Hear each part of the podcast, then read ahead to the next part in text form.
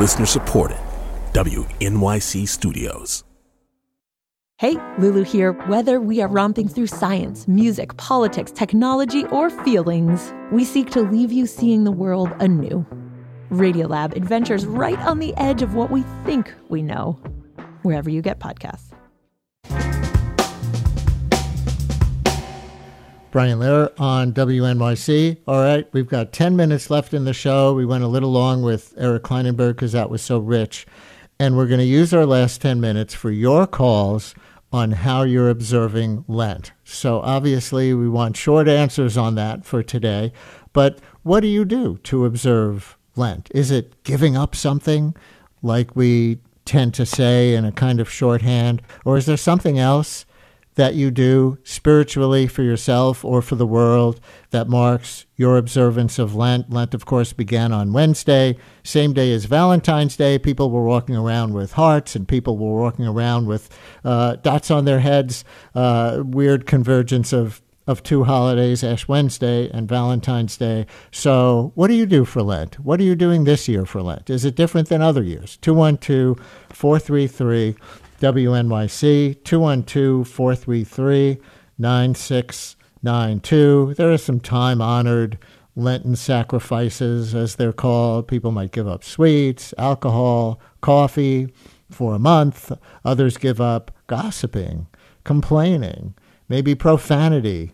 Have you given up one of those classics in the past? Why that? And what are you doing this year? What are you doing for Lent? Call up with your observations we have 10 minutes left in the show. You call up, you'll get right on 212 433 WNYC. And maybe you think there's a lesson in what you do for Lent for other people, Christian or not. 212 433 WNYC 212 433 9692. A very contemporary one. Did you hear that on Wednesday?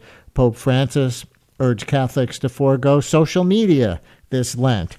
Anybody doing that? 212 433 WNYC. But on anything that you do to observe Lent in 2024, 212 433 9692. Call or text, and we'll take your calls right after this. Brian Lehrer on WNYC. Okay, we have some interesting things that people are doing to observe Lent, and we'll start with Nancy in Brooklyn. Nancy, you're on WNYC. Hi, thanks for calling in. Hi, thanks for taking my call. Um, I'm part of uh, a parish called St. Francis Xavier in Manhattan, and our environment ministry, which I'm a part of, does a Lenten carbon fast calendar uh, for Lent, wow. and it's full of suggestions of things that you can do for learning more about climate change, uh, pray about it, and take action to lessen your carbon footprint. Wow, where can um, I get so, one of those? I'd like to see a Lenten carbon well, fast calendar. You can email uh, SFX, which stands for St. Francis Xavier, Environment Ministry at gmail.com, and I'll make sure that you get it. I think I'm going to do that. Nancy, thank you for starting us off. John in Livingston, New Jersey, you're on WNYC. Hi, John.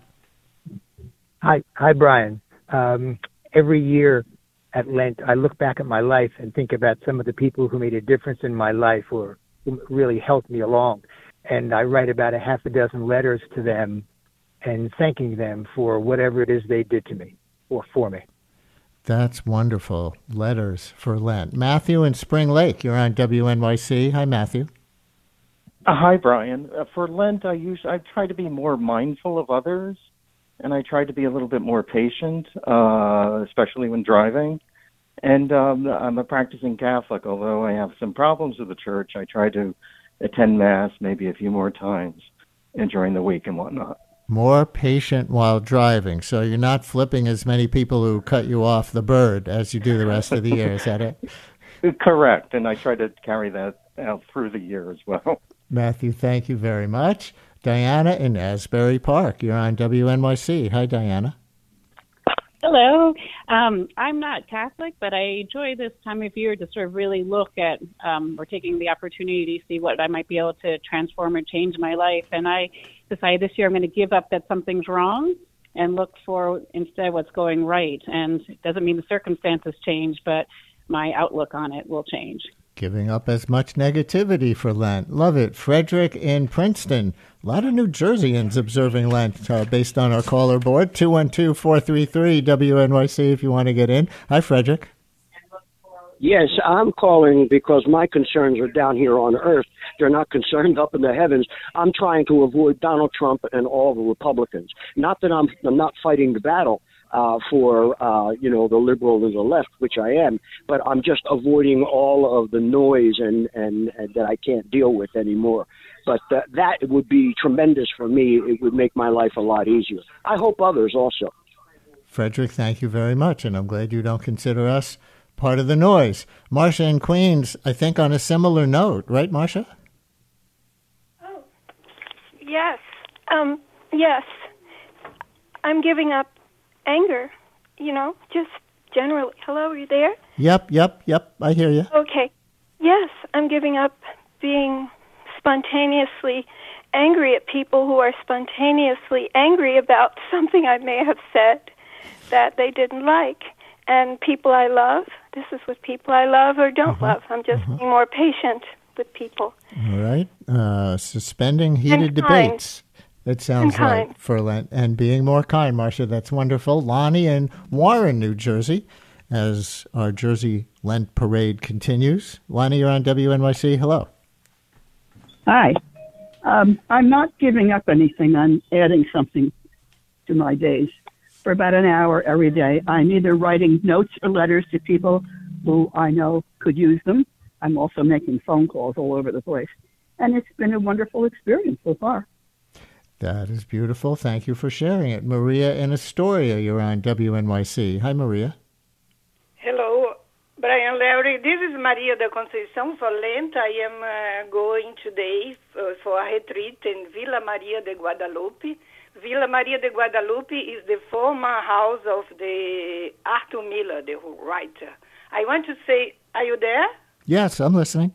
I want to say also that I have photos of you. Then I took it. Uh-oh. And I want to send to you. I don't know how.